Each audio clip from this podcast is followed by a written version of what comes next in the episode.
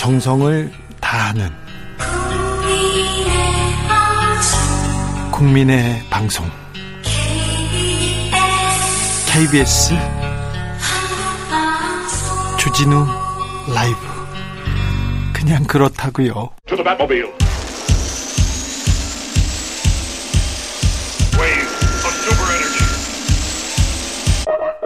주 기자의 1분.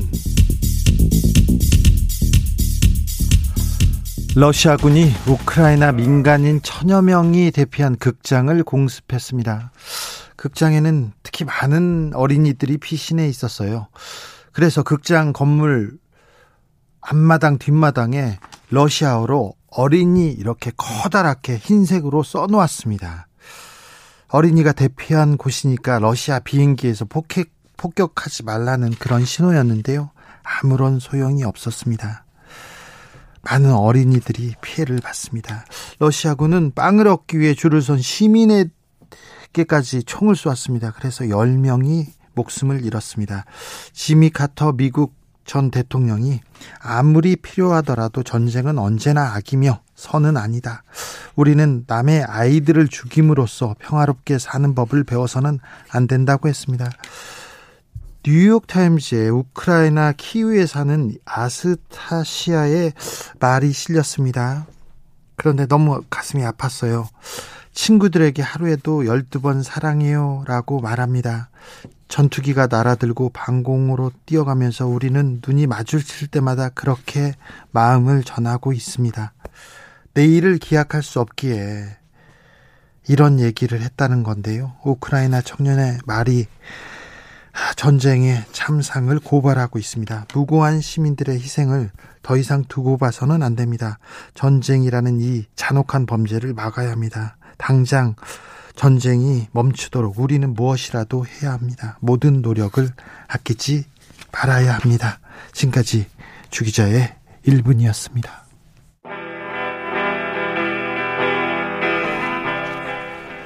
크랜베리스의 좀비 듣고 오겠습니다.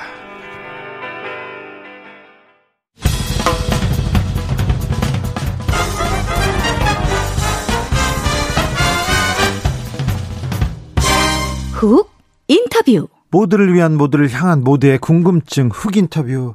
코로나 확산세 거침이 없습니다. 어제는 60만 명대, 오늘은 40만 명대.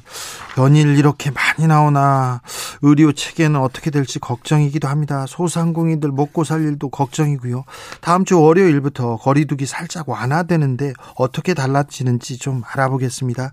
보건복지부 손영내 중앙사고수습본부 사회전략반장, 안녕하세요. 예, 안녕하십니까. 네. 60만 명, 40만 명. 아유, 왜 이렇게 많이 나옵니까? 이 확산세 어떻게 보고 계십니까? 예, 아무래도 좀 현재 코로나19가 이 특히 이번 오미크론 유행이 거의 정점 구간으로 진입하고 있는 것으로 보고 있어서 확진자가 좀 계속 증가하고 있는 추세입니다. 네. 지금 정점으로 아마 진입하고 있다라고 지금 보고 있는 중이라. 네. 아마 금주에 어제 나왔던 60만 명 내가 좀 최고 정점이었기를 좀 기대하면서 아마 좀 다음 주 상황 정도까지를 좀 봐야 되지 않을까 싶습니다. 아, 그래요? 아, 어제가 정점이었으면 하는 기대를 가지고 보고 있다. 네. 최근 폭증세 이유는 뭡니까? 일단 뭐 말씀드린 것처럼 이제 최고 유행 정점으로 진입하고 있기 때문에 계속 증가하는 측면이 있고, 네.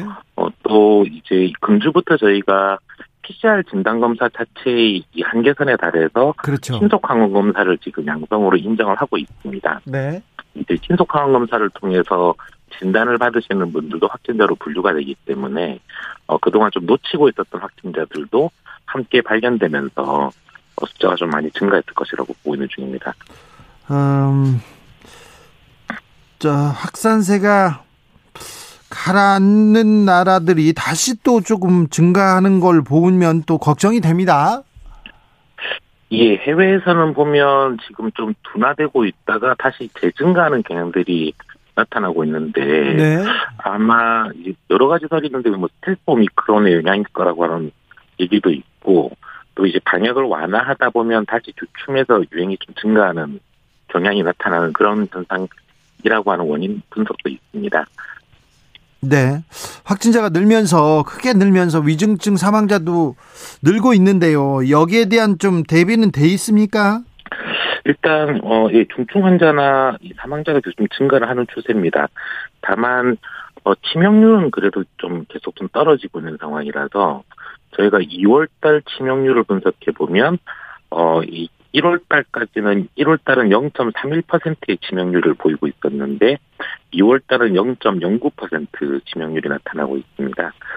특히 60세 이상 연령층을 보더라도 1월달에 2.91%에서 2월달에 0.70%로 한 4분의 1 정도 감소하는 걸로 좀 나타나고 있어서 이 위험한 환자분들을 좀 빨리 찾아내서 치료를 적극적으로 해서 사망이 이르는 걸 좀 막아내는 부분들은 어느 정도 좀 원활하게 작동하면서 치명률은 떨어지고 있다라고 지금 보고 있는 중입니다. 그런데 400명대, 300명대 사망자가 많이 나오고 있지 않습니까?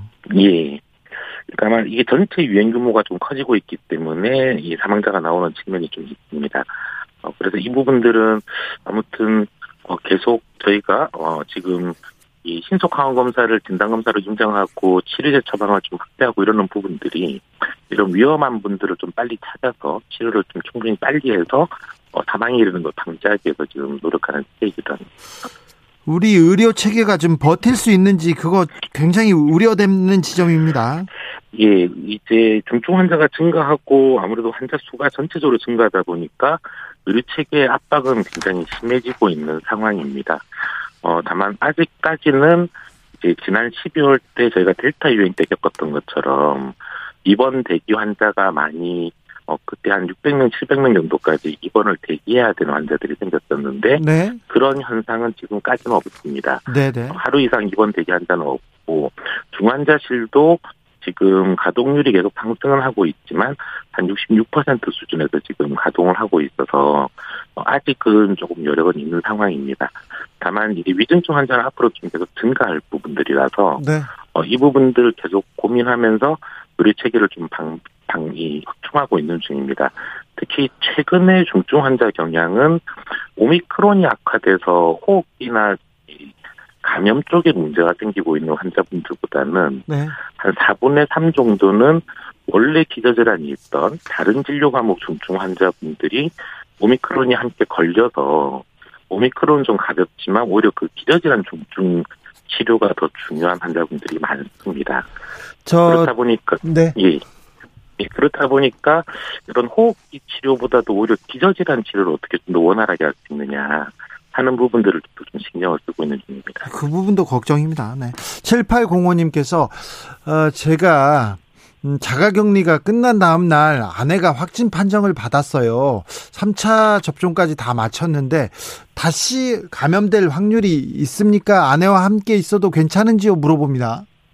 예, 지금 예방접종의 감염 전파 차단 효과는 대략 한 55%에서 60% 정도로 보이기 때문에 사실은 한 40%에서 45% 분들은 감염이 됩니다. 그렇게 해서 예방접종을 받으면 감염이 확률적으로 좀 줄어들긴 하지만 절반 가까운 분들은 감염이 되는 상황인 거고요. 다만 이제 중증화를 방지하고 치명률을 방지하는 데에는 거의 미접종자에 비해서 한 10분의 1, 8분의 1 정도까지 방지를 해주고 있기 때문에 그런 부분들에 예방접종의 의미가 좀 있습니다. 그래서요. 지금 이 남편분이 확진됐다가 이제 다 끝났는데 자가격리 끝났는데 이제 곧바로 부인이 확진됐어요. 이거 같이 있어도 됩니까?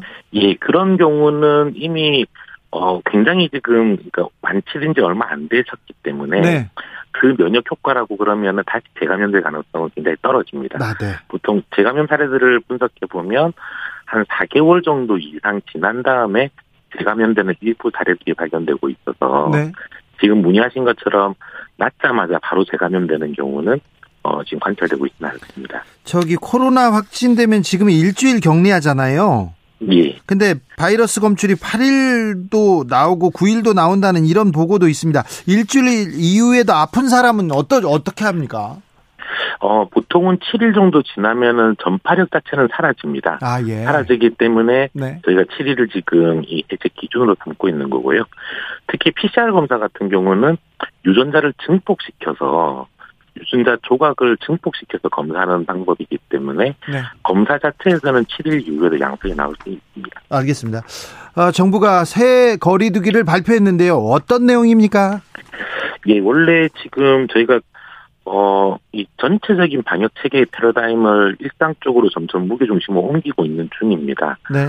그렇다 보니까 뭐 아시다시피 격리 기간을 줄인다든지 가족도 이제 격리를 안 시킨다든지 하는 쪽으로 가면서 거리두기도 계속 완화를 시키고 있는 중이었는데 네. 다만 이번에는 아직 정점이 명료하게 지금 나타나고 있지가 않아서 그리고 지금 환자들도 이렇게 많이 나오는데 완화해도 괜찮을까요? 그러니까 지금 거리두기 자체의 효과성이 좀 떨어져 있는 상황이라서 네. 이 거리두기를 완화하는 게 유행에 미치는 영향들이 예전에 이제 작년에 저희가 12월까지 했던 그런 팀의 영향보다는 훨씬 영향이 좀 떨어져 있는 상황입니다. 네. 다만 말씀하신 대로 지금 아직까지 확진자가 증가하고 정점이 확인되지 않은 상태에서 대폭 완화하기는 좀 어렵다고 판단하고 있고 예. 그래서 이번에는 아주 소폭만 이 타청 모임에 대해서만 6인까지 제한이 있던 것을 8인까지로 소폭만 좀 조정을 하고 2주 정도 사이에 정점이 확인되면 그 이후에 좀 더 완화하는 방안을 강구하기로 했습니다. 네, 김배공님께서 저는 69세입니다. 코로나 확진자로 재택관리하고 있는데요. 재택관리가 제대로 안 됩니다. 증상이 좀 심해져서 박스로비드 처방 요구했는데 약이 없어서 처방 불가라면서 대책이 없답니다.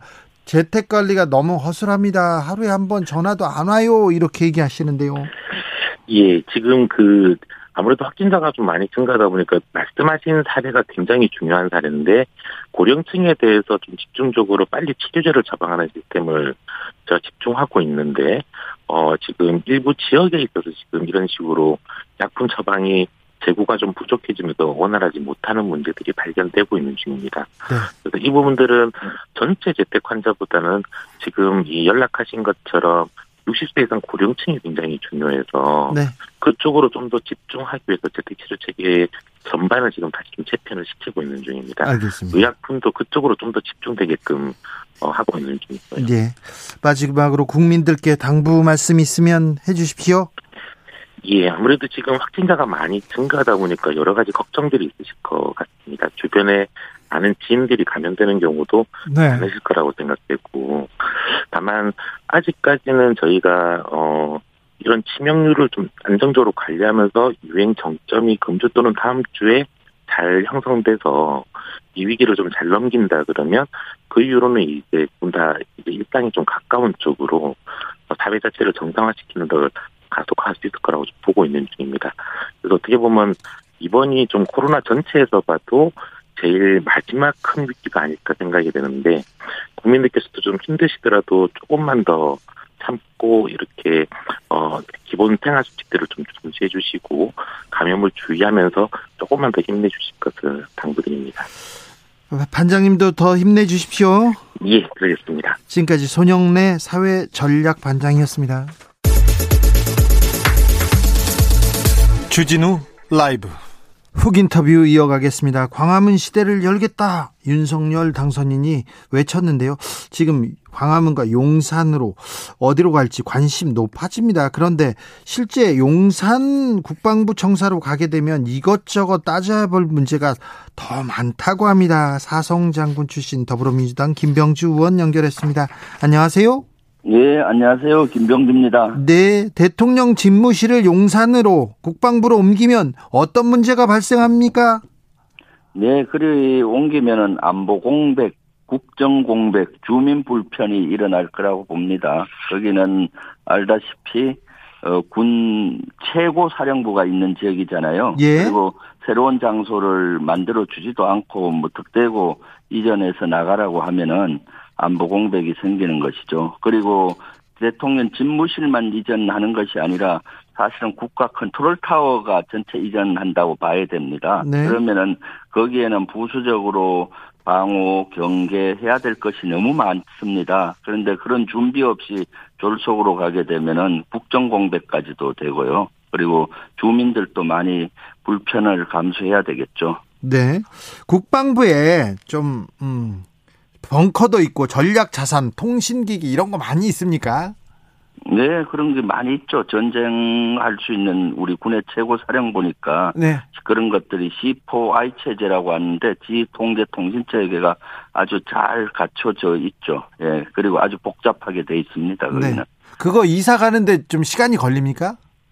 아, 당연하죠. 그런 걸 구축하는 데는 상당한 시간이 소요되죠. 예를 들면 합동참모본부 같은 데는 지하 사항실, 벙커 같은 데는 적의 핵탄에도 견딜 수 있는 EMP 기능을 넣어야 됩니다. 그래야만이 그 안에서 통신 소통이 가능하고 하거든요. 네. 그런데 그런 것들을 마련하는 데는 상당한 시간이 걸릴 수밖에 없고요. 네. 예를 들면 또 그 안에는 합참뿐만 아니라 사이버 사령부가 있습니다. 네. 사이버 사령부는 복잡한 그런 여러 가지 망들을 가지고 있잖아요. 그런 데는 예. 이전 한다고 해도 그 안정화되는 데는 한 6개월 이상 걸릴 걸로 예상됩니다. 아, 그렇군요. 시간이 필요하군요. 이사 가도. 예.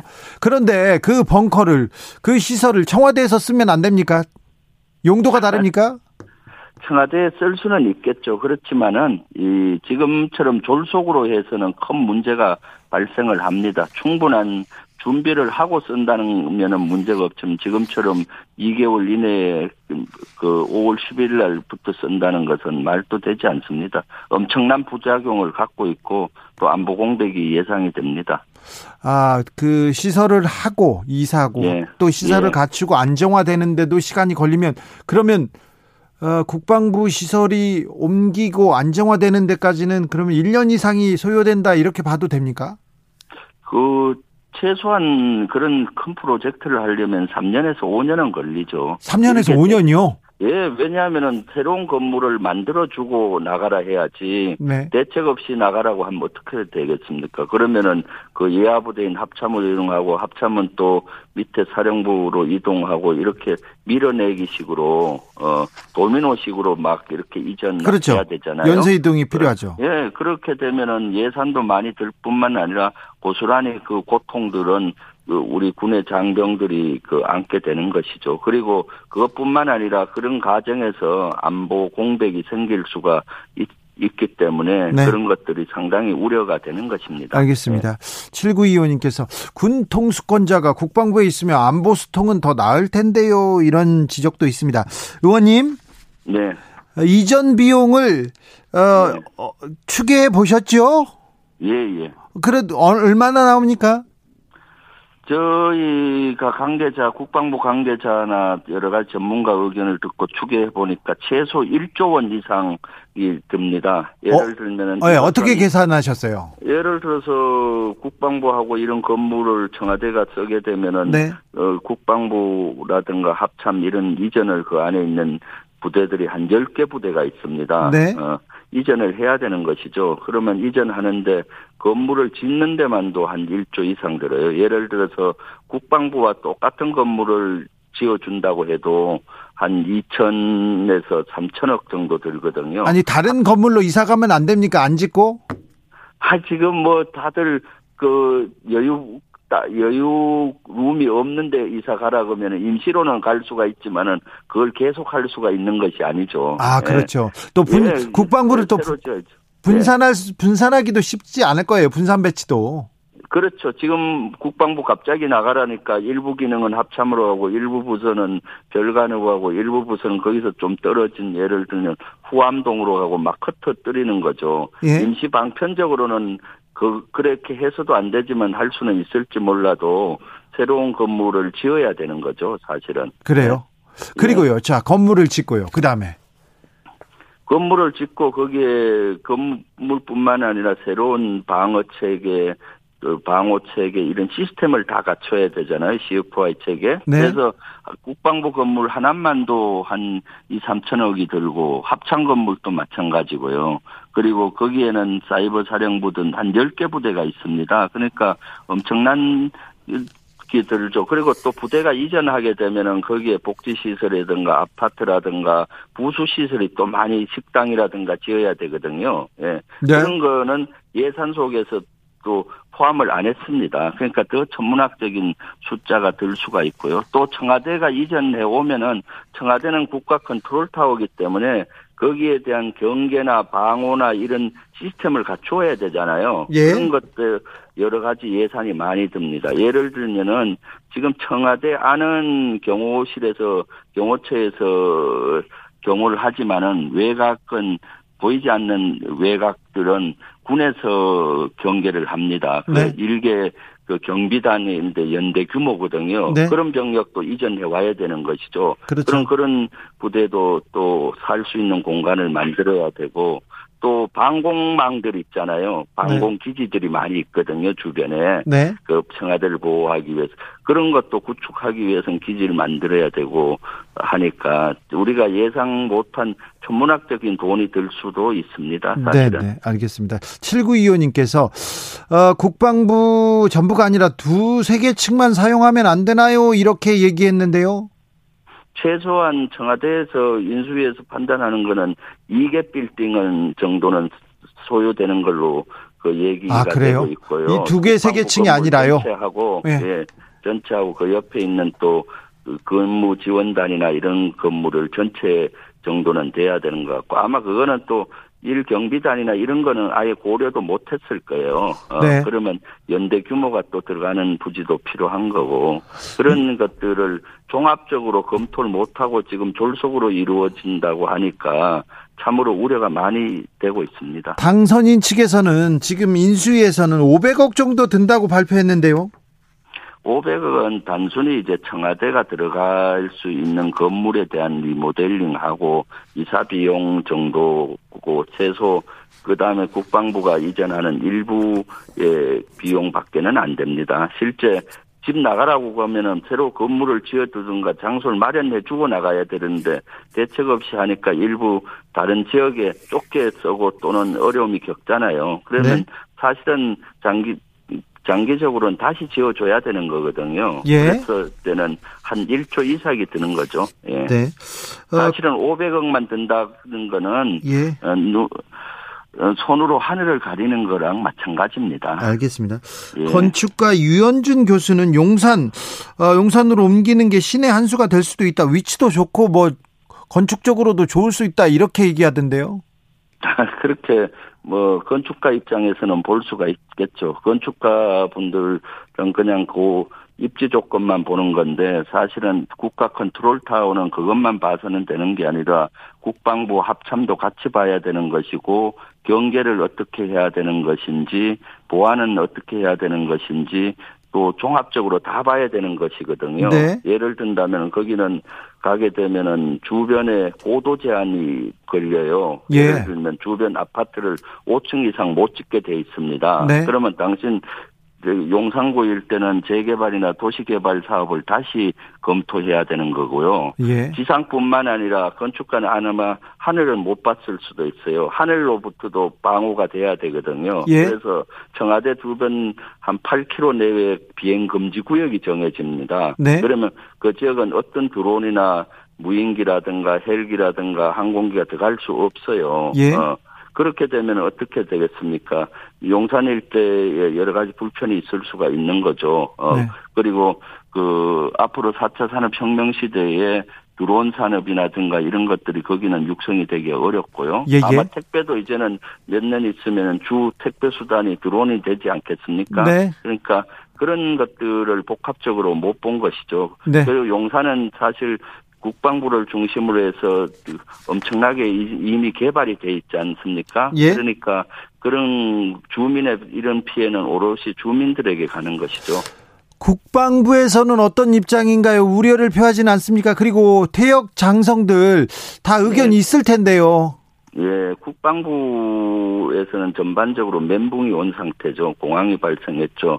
장소도 주지 않고 무조건 3월 말까지 비우라 4월 달 리모델링 해야 되니까 하니까 사실 많이 부글부글 끓고 있죠. 그렇지만 국방부나 합참이나 군인들은 외부적으로는 그런 표현을 못하지 않습니까? 예? 그리고 이러한 나비 효과는 국방부 지역에 있는 군인들뿐만 아니라 저기 수방사라든가 수도권에 있는 부대도 술령이고 있어요. 왜냐하면 합참이 뭐 수방사로 오느냐 안 오느냐 이렇게 해서 하고 충남 천 논산에 보면은 국방대학교가 있거든요. 거기 네. 교수들도 불 끓고 있다고 해요. 왜냐하면은 국방대학교가 서울에서 있다가 논산으로 가면서 서울 캠퍼스라는 걸 만들었습니다. 왜냐하면 예. 서울 지역에 있는 학생들을 교육시키기 위해서. 그런데 갑자기 다음 주 수요일까지 폐쇄하고 내려가라고 하니까 국방부가 그리 분산 배치해야 된다고.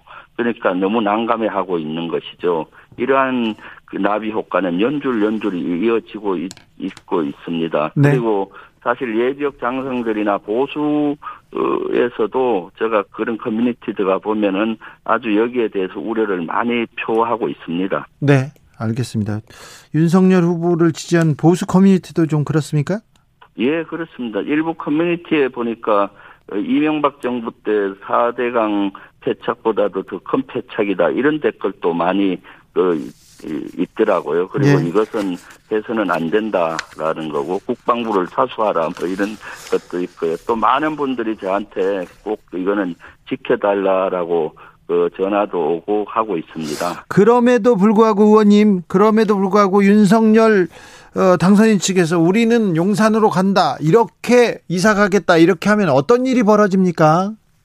그렇게 되면 당연히 먼저 국정 공백이 많이 생길 겁니다. 컨트롤타워가 사실은 임기 초에 빨리 안정이 돼야 되는데 건물 이사하고 안정화되는 데도 오래 걸리고 업무도 더 오래 걸리죠. 그리고 또 이 시기는 가장 중요한데 국방 쪽 안보에 공백이 생기는 것이죠. 이사 가고 막 하다 보면 시스템이 흔들리는 거고 네. 또 군심들이 와글와글 하기 때문에 지금 사실 국방부에 있는 그 공무원이나 군인들은 일이 손에 안 잡힌다고 그래요. 이 자체가 전투력 약화로 이어지고 있는 것이죠. 아, 이런 것들을 졸속으로 한다는 것은 그 대부분 사람들이 이해를 못하고 있습니다.